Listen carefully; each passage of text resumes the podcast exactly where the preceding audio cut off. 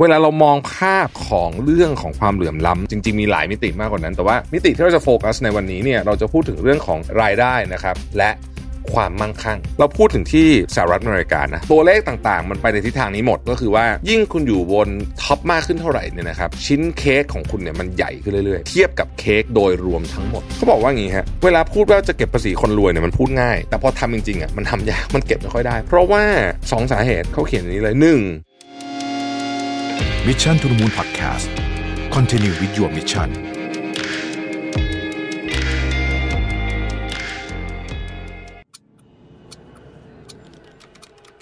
ทวงคืนเวลาชีวิตให้ตัวเองอีกครั้งกับคอร์สออนไลน์ AI for Everyday Productivity ปลุกความ productive เพิ่มเวลาชีวิตด้วย AI ที่จะพาทุกคนไปเรียนรู้การจัดการชีวิตให้ productive ด้วยเทคโนโลยีแห่งอนาคต กับผมรวิทยานุสาหะ สมัครได้แล้ววันนี้ที่ Line OA at Mission to the Moon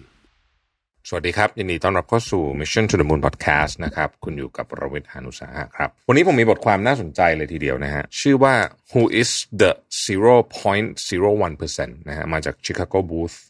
edu ใครคือ 0.01%นะครับ และอันนี้ก็คือพูดถึงเรื่องของ มหาเศรษฐีจริงๆนะวันนี้เราจะมาคุยกันเรื่องว่า คนเหล่านี้คือใครเขาทำอะไรนะฮะแล้วที่บอกว่าร่ำรวยกันเนี่ยร่ำรวยขนาดไหน แล้วก็การเพิ่มขึ้นของความมั่งคั่งและรายได้ ซึ่งเป็นคนละเรื่องกันนะเป็นยังไงบ้างในช่วงหลายสิบปีที่ผ่านมาของคนแต่ละกลุ่มนะครับเราจะพูดถึงคนหลายกลุ่มทีเดียวในวันนี้ ตัวเลขอาจจะเยอะนิดนึงไม่ต้องสนใจตัวเลขมาก แต่ผมจะพยายามสรุปให้มันเป็นภาพให้ทุกคนเห็นว่าสถานการณ์ของโลกมันเป็นยังไง เดี๋ยวปลายทางจะพูดนิดนึงว่า แล้วมันมีทางไหนที่จะทำให้มันมีความสมดุลเพิ่มมากขึ้นไหมแต่ว่าในบทความนี้เขาไม่ได้ เน้นประเด็นนั้นนะครับ ก่อนอื่นเนี่ยมีคนทักเข้ามาใน inbox หลายท่านว่าช่วงนี้ผมดูแบบเหนื่อยๆ ดูแบบไม่ค่อยมีแรงนะครับ ก็จริงอยู่เพราะว่าตอนนี้เนี่ยมีเรื่องเยอะแล้วก็อาจจะทำให้บางทีคุณภาพของบางตอนอาจจะไม่เต็มที่นะ แต่ว่าจะพยายามเสมอนะครับ ที่จะทำให้งานออกมาดีตลอด เพราะว่าข้ออ้างเรื่องงานยุ่งไม่ใช่ข้ออ้างที่ดีนะในการที่จะบอกว่าเฮ้ยงานมันจะคุณภาพ drop ลงไปเลยเรื่องต่างเนี่ยนะครับโอเค แต่ว่าตอนนี้รู้สึกว่ากลับมา on track ประมาณหนึ่งนะฮะ คือเขาเริ่มต้นอย่างนี้ก่อนฮะคือมันเป็นพอดแคสต์ซึ่งเดี๋ยวนี้สะดวกมากนะ คือทุกอย่างเนี่ยมันมีมันเป็นพอดแคสต์แล้วมันก็เอาเนี่ยเอา AI มาถอดเป็นสคริปต์ก็ได้ง่าย ๆ เลยเนี่ยนะฮะ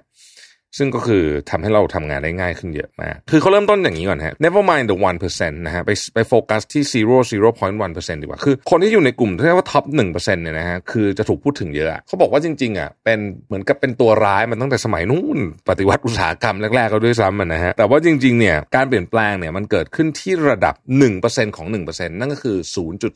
0.01%มากกว่า คนกลุ่มนี้มีความเปลี่ยนแปลงมากกว่า นะครับเวลาเรามองภาพของเรื่องของความเหลื่อมล้ำเรื่องประเด็นเรื่องว่าใครมีความมั่งคั่งมากกว่าเนี่ยนะจริง ๆมีหลายมิติมากกว่านั้น แต่ว่ามิติที่เราจะโฟกัสในวันนี้เนี่ยเราจะพูดถึงเรื่องของรายได้นะครับ และความมั่งคั่ง ซึ่งเป็นคนละเรื่องกันเลย บางคนอาจจะไม่มีรายได้เลยก็ได้นะฮะแต่ว่ามีความมั่งคั่งเยอะก็เป็นไปได้นะครับ เรามาค่อยๆไปกันทีละนิดหนึ่งเริ่มต้นจากตัวตัวเลขนิดหน่อยก่อนนะครับ เอาเรื่องรายได้ก่อน นะฮะรายได้รายได้เนี่ย ผมจะต้องบอกว่าในเอกสารฉบับนี้เนี่ยที่ผมกำลังคุยอยู่เนี่ยรายได้ของเขาเนี่ยเขาไม่เอา capital gain ด้วยนะ คือหมายถึงว่า capital gain ก็คือสมมติคุณถือหุ้นอยู่ร้อยหนึ่งแล้วมันเพิ่มเป็นร้อยยี่สิบแบบเนี้ยเราไม่เอาด้วยนะฮะเรานับเฉพาะรายได้ที่เป็นรายได้จริง ๆ นะครับ ในกลุ่มที่เป็นหนึ่งเปอร์เซ็นเราพูดถึงที่ สหรัฐอเมริกานะตัวเลข แต่ว่าอย่างนี้เออเรื่องนี้น่าสนใจก่อนก่อนจะไปต้องทำความเข้าใจประเด็นนี้ก่อน เวลาเราพูดว่าเฮ้ยคนทำรายได้ที่อเมริกาหนึ่งแสนเหรียญแบบนี้นะฮะอาชีพเดียวกันที่เมืองไทยหนึ่งแสนเหรียญนี่คือต่อปีเนี่ยนะแน่นอนได้ไม่ถึงหรอกนะครับมันอาจจะต่างกันครึ่งหนึ่งอะไรอย่างเงี้ยประเด็นคือคือทำให้เรารู้สึกว่าเออเฮ้ยเวลาเราพูดตัวเลขที่อเมริกามันจะไม่มันจะไม่ค่อยมีความเชื่อมโยงกับประเทศไทยหรือเปล่าแต่ในความเป็นจริงแล้วเนี่ยนะฮะ งานวิจัยหลังๆที่ออกมาเนี่ยบอกว่าประเทศอย่างประเทศเราเนี่ยซึ่งไม่ได้ถือว่าเป็นประเทศยากจน เรียกว่าเป็นประเทศรายได้ปานกลางเนี่ยจริงๆค่อนไปทางเกือบๆจะเป็นอีกนิดนึงจะเป็นประเทศรายได้สูงละนะฮะแต่ยังยังติดกับดักรายได้ปานกลางอยู่เนี่ยคนที่อยู่ในระดับท็อปๆนะฮะไม่ว่าจะเป็นรายได้หรือว่าทรัพย์สินเนี่ยโดยเฉพาะทรัพย์สินนะฮะไม่ต่างเยอะ เพราะว่าณเวลานี้เนี่ยนะครับด้วยการเจริญเติบโตทางเทคโนโลยีอะไรต่างๆนานาพวกนี้เนี่ยมันทำให้คนที่อยู่ระดับบนๆเนี่ยนะฮะเขาสมมติ เศรษฐีไทยอยากมีบ้านที่อังกฤษซื้อได้ไหมซื้อได้มีคนมีบ้านที่อังกฤษเยอะแยะนึกนึกภาพออกใช่ไหมว่า มันไม่ได้ต่างกันเยอะขนาดนั้นแปลว่าตัวเลขที่ผมกำลังจะพูดวันนี้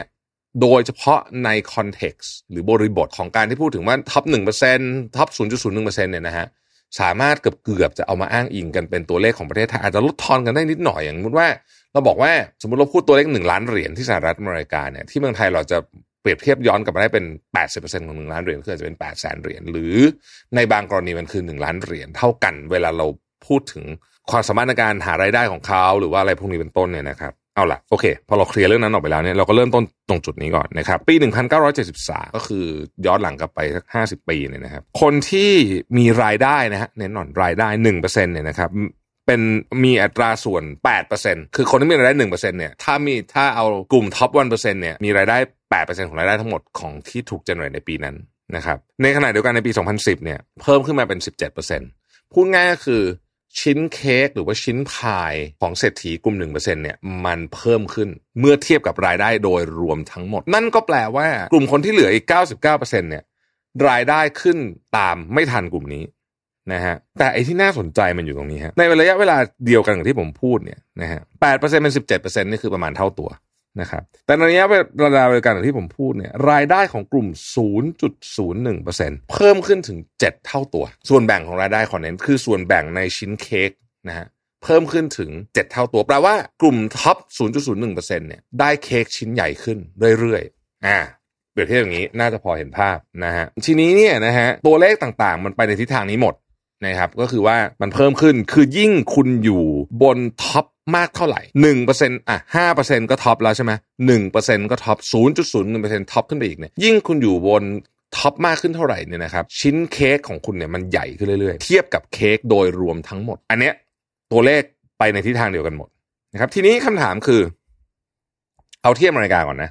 แล้วอย่างที่ผมบอกนะครับว่า เวลาเราคิดถึงตัวเลขที่ผมกำลังจะพูดต่อไปเนี้ยพอตัวเลขต่อไปนี้จะเป็นตัวเลขดอลลาร์แล้วเนี่ยนะฮะ แล้วเดี๋ยวผมจะแปลเป็นเงินบาทให้เนี่ยถ้าถ้าเป็นกลุ่มที่พนักงานออฟฟิศเงินเดือนธรรมดาเนี่ยต่างเยอะนะฮะเพราะว่าพนักงานที่นู่นเนี่ยเรียนจบปริญญาโทเริ่มต้นปีละแสนเหรียญที่เป็นไปได้อยู่แล้วนะครับแต่เมืองไทยจบปริญญาโทอายุ 20 กว่าปีละแสนเหรียญก็มีแต่น้อยนะแต่อย่างที่บอกพอเริ่มกระไต่ไต่ไต่ไต่ขึ้นไปเนี่ยมันเริ่มไม่ค่อยต่างละนะฮะผมเริ่มต้นจากประเทศสหรัฐอเมริกาก่อนอเมริกามีคนอยู่สัก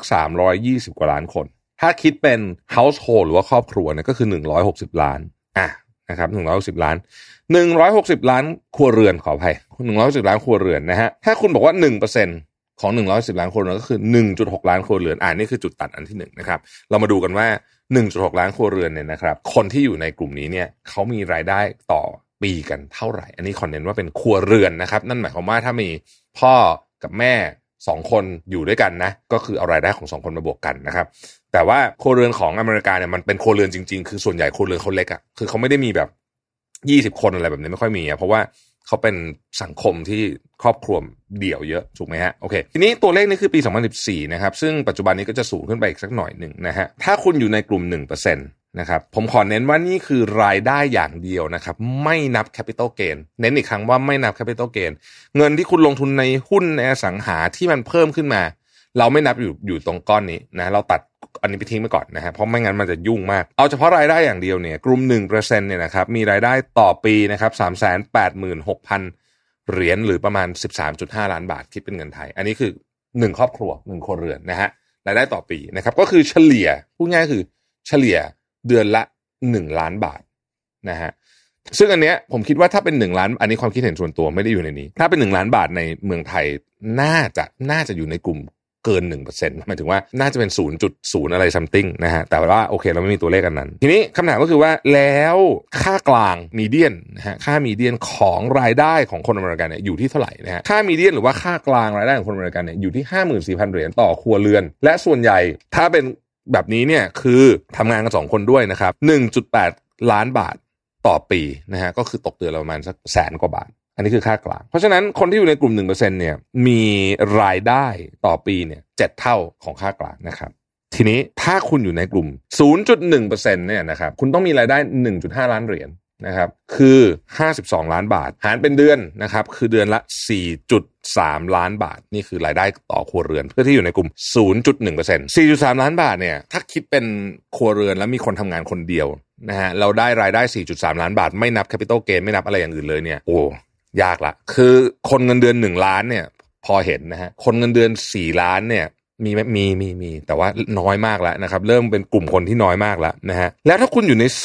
0.01%นะอะคราวนี้0.01%คือหัวข้อของเราในวันนี้เนี่ยนะฮะคุณต้องมีรายได้ต่อครัวเรือนเท่าไหร่นะฮะคำตอบคือ 7 ล้านเหรียญสหรัฐหรือ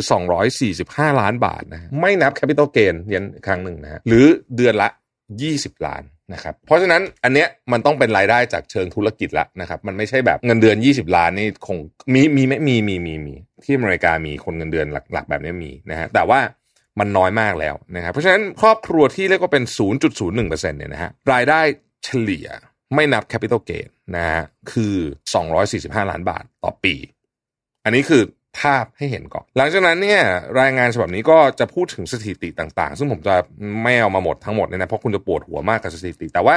ก็ยังคงเป็นในเทรนด์ที่ผมบอกก็คือ ยิ่งคุณอยู่ top ขึ้นไปเท่าไหร่เนี่ยนะฮะชิ้นส่วนของเค้กคุณใหญ่ขึ้นนั่นแปลว่าชิ้นส่วนเค้กคุณเพิ่มขึ้น เยอะกว่าเทียบกับกลุ่มที่ล่างลงมา เพราะเค้กทั้งหมดคือหนึ่งร้อยเปอร์เซ็นคือคือเค้กมันก้อนใหญ่ขึ้นก็จริง แต่ว่ามันหารด้วยหนึ่งร้อยเสมอนะฮะ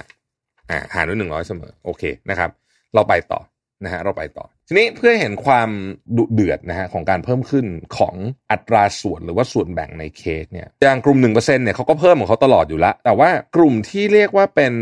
very rich people เนี่ยนะมันจะไม่ได้เพิ่มเป็นแบบจาก 25%เป็น 40%หรืออะไรเงี้ยเราพูดกันถึงแบบเพิ่มบางที4เท่า 5 เท่าในทุกมิติ ไม่ว่าจะเป็นความมั่งคั่งรายได้ คุณจะพูดเรื่องประเด็นอะไรก็ตามที่เกี่ยวข้องกับเงินเนี่ยอันเนี้ยเพิ่มขึ้นเป็น หลักหลายร้อยเปอร์เซ็นต์ตลอด ในขณะที่กลุ่มอื่นเนี่ยเพิ่มเป็นหลักสิบเปอร์เซ็นต์อะไรแบบเนี้ยนะฮะทีนี้เอา net worth บ้างเมื่อกี้เราพูดถึงรายได้ใช่ไหมคราวนี้เราจะพูดถึงสินทรัพย์ สินทรัพย์เนี่ยเข้าใจง่ายกว่า คือสินทรัพย์เนี่ยถ้าคุณทำ balance sheet ของตัวเอง คุณมีสินทรัพย์เท่าไหร่ที่ดินหุ้นนะครับเงินสดนะอะไรเนี่ยก็อยู่ขาหนึ่งแล้วก็เป็นฝั่ง asset ถูกไหมแล้วคุณจะมีขาหนึ่งที่เรียกว่าเป็นฝั่ง liability หรือหนี้สินนะฮะหักลบกันเสร็จแล้วเนี่ย ไอ้ก้อนที่เหลือเนี่ยเราเรียกว่าสินทรัพย์นะครับถ้าเป็นบริษัทเราเรียกว่าส่วนของผู้ถือหุ้นนะฮะถ้าเป็นคนธรรมดาเราเรียกว่าสินทรัพย์ กลุ่มคนที่อยู่ใน 1% 1%ของที่อเมริกาเนี่ยนะฮะครอบครัวที่อยู่ใน 1%เนี่ยนะฮะจะมีสินทรัพย์เฉลี่ยนะครับ4ล้านเหรียญนะฮะหรือประมาณ 140 ล้าน อันนี้คือสินทรัพย์เฉลี่ย คือถ้าเกิดคุณผ่านเส้นเนี้ยคุณจะอยู่ในกลุ่มที่เรียกว่า top 1%นะครับอย่างไรก็ตามถ้าเกิดว่าคุณต้องขึ้นไปอยู่ในระดับ 0.01%นะฮะคือ 0.01 ซึ่งเป็นหัวข้อ ที่เราพูดกันในวันนี้เนี่ยคุณจะต้องมีสินทรัพย์ 111 ล้านเหรียญถึงจะผ่านเกณฑ์นี้ได้ อันนี้คือในปี 2012 นะ คือ 10 ปีที่แล้วนะฮะ ปัจจุบันนี้เกณฑ์นี้สูงขึ้นไปอีกนะฮะ หรือเฉลี่ยประมาณ 3,900 ถึง 4,000 ล้านบาท ตีเป็นเลขกลมๆแล้วกัน 4,000 ล้านนะฮะ เพราะฉะนั้นเวลาจะบอกว่าใครเป็น 0.01%เนี่ยนะฮะ ตัวเลขมันจะอยู่แถวๆนี้ อันนี้คือตัวเลขในเชิงสถิตินะครับ ทีนี้คำถามคือ เฮ้ย top one percent top zero point one percent อะไรพวกเนี้ยนะคือใครวะผมขอเน้นก่อนว่านี่คือข้อมูลที่สหรัฐอเมริกานะครับเขาค้นพบว่าส่วนใหญ่เนี่ยเป็นคนที่ถ้าไม่เกี่ยวข้องกับการเป็นเจ้าของธุรกิจ หรือเป็น CEO ระดับท็อปๆเนี่ยนะฮะก็จะเป็นคนที่ทำงานเกี่ยวข้องกับสายการลงทุน คนที่เป็นเหมือนกับรับมรดกมามีไหมมี แต่ว่าไม่เยอะ นะฮะอันนี้อาจจะเป็นเหตุผลส่วนหนึ่งมาจากเพราะว่าอเมริกาเนี่ยมีเรื่องของภาษีมรดกที่ดุเดือดมากๆนะครับ เรามาดูท็อปหนึ่งเปอร์เซ็นต์ก่อนนะครับเขาบอกว่าท็อปหนึ่งเปอร์เซ็นต์เนี่ยนะฮะท็อปหนึ่งเปอร์เซ็นต์เอาจากฟาก income ก่อนนะ ส่วนใหญ่แล้วเนี่ยคนที่อยู่ในท็อปหนึ่งเปอร์เซ็นต์เนี่ยจะเป็นเจ้าของธุรกิจ เราเรียกว่าเป็น owner manager คำว่า owner manager ในที่นี้หมายความว่าเป็นเจ้าของธุรกิจที่ เจ้าตัวยังต้องทำงานอยู่ด้วย ไม่ได้หมายความว่าคุณจะแบบชิวๆนั่งอยู่ที่บ้านได้นะฮะ owner manager เนี่ยนะฮะก็จะเป็นเจ้าของธุรกิจที่เป็นขนาดเล็กถึงขนาดกลาง นะครับแต่ว่าต้องฟัง definition ขนาดเล็กขนาดกลางของเขาก่อนนะฮะขนาดเล็กขนาดกลางของเขาเนี่ยนะฮะคือมียอดเซลล์ต่อปีเนี่ยล้านเหรียญขึ้นไปนะฮะเล้านเหรียญก็คือประมาณ 200 กว่าล้านบาทนะครับและมีพนักงานเฉลี่ยนะฮะ57คนนะครับทีนี้เขาบอกว่าไอ้กลุ่มคนที่อยู่ในกลุ่มวันเปอร์เซ็นที่เราพูดถึงเนี่ยนะฮะเวลามารันธุรกิจพวกเนี้ยจะทำได้ดีกว่ากลุ่มคนที่อยู่ใน5ถึง10% bracket อะดีกว่าเยอะในเชิงของกำไรในเชิงของไอ้นู่นไอ้นี่ต่างๆนานาพวกนี้นะฮะเพราะฉะนั้นถ้าเกิดว่าคุณมีธุรกิจที่มีรายได้เกิน 7 ล้านเหรียญต่อปีนะครับผมคูณอีกทีหนึ่งนะ7ล้านเหรียญต่อปีเนี่ยนะครับก็คือประมาณ245 ล้านบาทนะฮะหรือว่ามีคนเกิน 57 คน ซึ่งเยอะแล้วเหมือนกันในในที่อเมริกาเนี่ยนะฮะเราก็เรียกว่าเนี่ยกลุ่มนี้ก็มีแนวโน้มว่าจะเป็น 1%น นะครับแล้วถ้าเป็น 0.1%นะ0.1 ก่อนนะ 0.1%นะครับส่วนใหญ่บริษัทนี้เจ้าของบริษัทเนี่ยจะต้องมีรายได้ 30 ล้านเหรียญต่อปีขึ้นไปนะสามสิบล้านเหรียญต่อปีก็คือประมาณพันล้านอะพันห้าสิบล้านนะฮะและมีพนักงาน 150 คนขึ้นไปนะครับอันนี้จะทำให้คุณอยู่ในกลุ่ม 0.1%ทีนี้พอไปถึงกลุ่ม 0.01%ในเชิงธุรกิจ เขาบอกว่าเฮ้ยข้อมูลมันเริ่มหายากนะฮะแต่ว่าไซส์ธุรกิจเนี่ยมันก็จะใหญ่กว่านี้แหละนะครับมันก็จะใหญ่กว่านี้ เราก็จะพลอ imagine ได้ว่าไซส์ธุรกิจที่มีรายได้ตั้งแต่ 100 ล้านเหรียญสหรัฐขึ้นไปนะฮะขึ้นไปเนี่ยนะครับมันขึ้นอยู่กับโครงสร้างผู้ถือหุ้นขึ้นอยู่กับอะไรหลาย ๆ อย่างด้วยเนี่ยแต่ว่า 100 ล้านเหรียญสหรัฐขึ้นไปเนี่ยก็มีแนวโน้มที่จะพาคุณไปอยู่ใน 0.01%ในเชิงสถิติ เพราะว่าในที่สุดแล้วอย่างที่เราบอก 0.01%เนี่ย ถ้ากลับมาดูในเชิงของความมั่งคั่ง ไม่ใช่รายได้นะ ความมั่งคั่งมันคือประมาณ 4,000 ล้าน เพราะฉะนั้นเนี่ยกว่าคุณจะมีความมั่งคั่ง 4,000 ล้านได้เนี่ยนะฮะบริษัทคุณต้องต้องมียอดขาย 100 ล้านเหรียญคือ 3,500 ล้านเนี่ยถ้าเราคิดเป็นในเชิงของอะคุณได้ margin 10%เนี่ยนะฮะ PE margin 10%เนี่ยนะฮะก็คือเก็บได้ปีหนึ่งประมาณสัก300 กว่าล้านเนี่ยคุณต้องเก็บ 10 ปีโดยไม่ใช้เลยอะถึงจะมีความมั่งคั่ง 4,000 ล้านได้เพราะฉะนั้นเนี่ยมันก็ make sense ที่ตัวเลขเนี่ยนะฮะอยู่ที่ประมาณร้อยล้านในเชิงธุรกิจนะครับทีนี้ คำถามคือแล้วในเชิงธุรกิจเนี่ยเขาทำอะไรกันบ้างนะฮะหลายคนอาจจะคิดว่าเฮ้ยส่วนใหญ่ต้องทำบริษัทเทคแน่เลยไม่ใช่นะฮะอันนี้เป็นข้อมูลล่าสุด ซึ่งอันนี้ค่อนข้างจะล่าสุด เพราะว่ามันเป็นปีถ้าจะไม่ผิดเดี๋ยวนะ 2018 นะฮะโอเค มันก็มีเรื่องเทคบับเบิ้ลเลยเอาละแต่ว่า 2018 เนี่ยนะฮะ 25%คือกลุ่ม finance และการลงทุนนะครับ hedge fund private equity นะฮะคนที่เป็นอยู่ในกลุ่มท็อปเลยนะ 0.01%เนี่ยนะ 25%เนี่ยทำธุรกิจเกี่ยวกับเรื่องนี้ finance นะครับ ในขณะเดียวกันนะฮะ 15%นะครับมาจากกลุ่มบริษัทเทคโนโลยีนะฮะ ที่เหลืออาหารพวกนี้ 10%นะครับ อีก 10%จะมาจากพวก service นะฮะ service ต่างๆ นะครับ ธุรกิจ service ที่มันกว้างมากนะ โรงแรมอะไรแบบนี้ประเภทนี้ก็ถือว่าเป็นธุรกิจ service ทั้งสิ้นนะครับ ถ้ามาดูในเชิงว่าแล้วมันมีคน self made หรืออะไรคือ ทำเองกับเทียบกับได้รับมรดกมาเนี่ยนะครับสองในสามนะฮะของกลุ่มคนที่อยู่ใน 0.01%เนี่ยทำธุรกิจเองหนึ่งในสามส่งต่อมาจากรุ่นก่อนหน้านี้นะฮะอันนี้คือในเชิงของการแบ่งอัตราส่วนนะครับ ทีนี้เขามาตั้งคำถามอาจารย์คนที่เขาทำรีเสิร์ชเนี่ยบอกว่าทำไมพวกนี้มันถึงรวยเร็วกว่าค่าเฉลี่ยนะฮะทำไมถึงเร็วเร็วเขาเชื่อบอกว่า เพราะว่า กลุ่มที่เรียกว่า super rich เนี่ยนะครับยิ่งคุณอยู่สูงมากขึ้นเท่าไหร่เนี่ยนะความสามารถในการเอา skill skill นี่ไม่ใช่ skill ของคุณคนเดียวด้วยนะ skill ของคนที่ทำงานให้กับคุณทั้งหมด บวกกับเทคโนโลยีแล้ว globalization สามอย่างเนี้ยนะฮะมันจะทำให้สเกลของธุรกิจเนี่ยมันเพิ่มขึ้นได้เร็ว หรือถ้าพูดในอีกภาษาหนึ่งก็คือว่า ยิ่งอยู่สูงเท่าไหร่ในบันไดนี้เนี่ยนะฮะคุณจะใช้เครื่องมือพวกนี้ได้สร้างประโยชน์ได้มากกว่า แปลว่ากลุ่มสมมุติว่าเอาบริษัทมาเรียงกันร้อยบริษัทเนี่ยนะ ไอ้ประมาณ 3 4 บริษัทท็อปท็อปเนี่ยจะใช้เครื่องมือพวกนี้เราสร้างความมั่งคั่งได้เยอะมาก นั่นก็ไม่แปลกใจเลยว่าทำไมความมั่งคั่งเนี่ยมันไปตกอยู่กับอยู่บนสุดของตารางอยู่ตลอดเวลานะฮะแล้วก็คอนเซปต์ของธุรกิจในยุคนี้ มันมีคอนเซปต์ของ winner take all กับ superstar คอนเซปต์เนี่ยอยู่เบื้องหลังด้วยนะครับแปลว่าธุรกิจไม่เยอะอะที่จะสามารถกวาดความมั่งคั่งในตลาดนั้นไปได้เกือบหมดเลย และมันเป็นแบบนี้มันฝังอยู่ในระบบทุนนิยม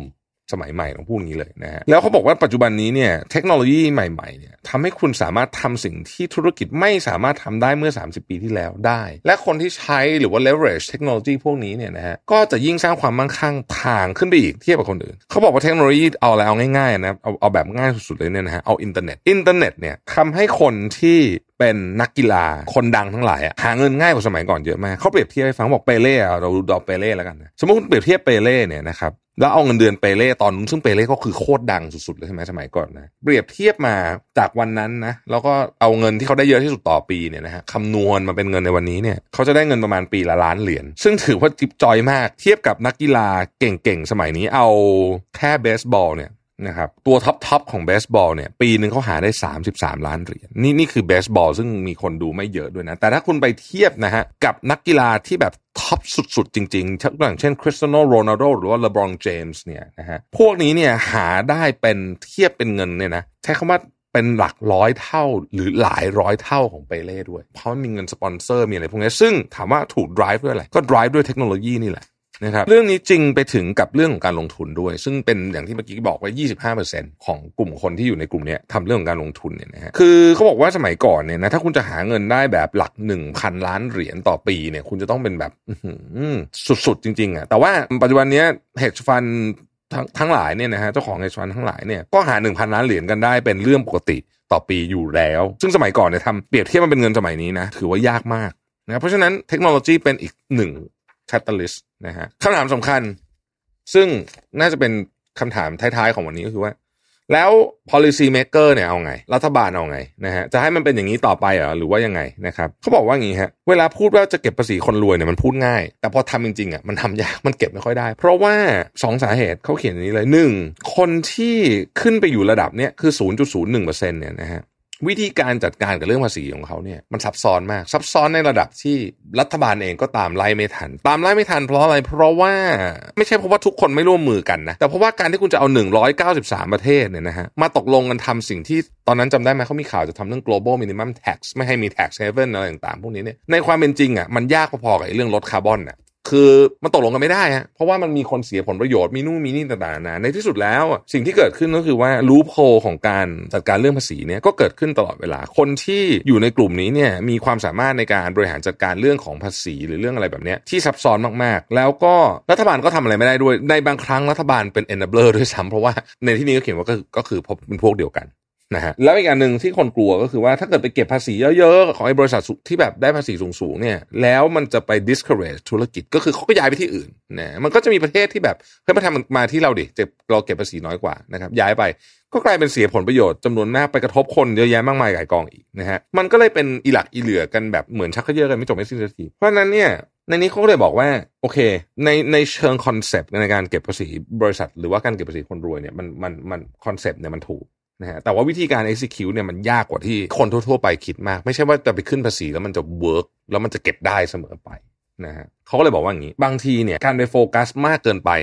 กับการไปเก็บไอ้เรื่องภาษี ไม่ได้บอกว่าไม่ให้เก็บแต่ว่าการไปโฟกัสมากเกินไปเนี่ยทำให้รัฐบาลหลายประเทศเนี่ยมองไม่เห็นภาพใหญ่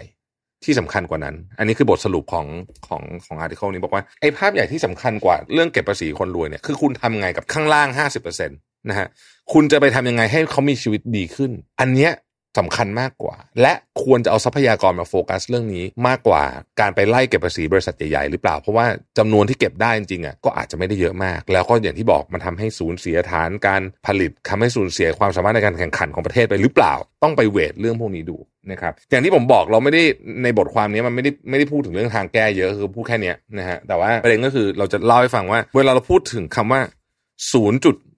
0.01เปอร์เซ็นต์น่ะเขาคือใครนะฮะและยิ่งไปกว่านั้นผมเชื่อว่าหลายท่านที่ทำธุรกิจอยู่ตอนนี้เนี่ย ก็อยากรู้เหมือนกันว่า ความฝันที่บอกว่าอยากจะเป็นมันเฮ้ยมันมีภาษาผมเคยคุยกับเอ่อ private banker เขาเรียกว่า ultra high net worth individual ต้องขนาดไหนถึงเรียกว่า ultra high นะนี่อันนี้ก็จะเป็นนิยามที่อาจจะเอาไปใช้ได้นะครับ ถามว่าฟังเสร็จแล้วเป็นยังไงบ้างนะครับผมเชื่อว่าความรู้สึกน่าจะ mix นะรู้สึกว่าแบบ เฮ้ยโลกมีความไม่ยุติธรรมเยอะนะฮะเราก็มีเรื่องที่เราแบบเหมือนแบบฟังแล้วมันเหนื่อยอะโอ้โหแบบมันมีคนหาเงินได้เยอะขนาดนี้จริงๆเหรอนะฮะมันเป็นข้อมูลแล้วกันนะครับฟังไปก็อาจจะไม่ได้รู้สึกอะไรดีขึ้น แต่ว่าก็เป็นข้อมูลที่ให้เรารู้ไว้ว่า เออ นี่แหละ โลกมันก็คือเป็นอย่างเงี้ยนะฮะแล้วจะแก้ไขยังไงเดี๋ยวมาช่วยกันคิดกันอีกทีหนึ่งก็แล้วกันนะครับ โอ้ วันนี้นะฮะครึ่งชั่วโมงเลยทีเดียวนะสำหรับท็อปิกนี้นะครับ น่าจะ สมควรแก่เวลานะฮะ แล้วเราเดี๋ยวพบกันใหม่พรุ่งนี้นะครับ ขอบคุณที่ติดตาม Mission to the Moon นะครับ สวัสดีครับ Mission to the Moon Podcast Continue with your mission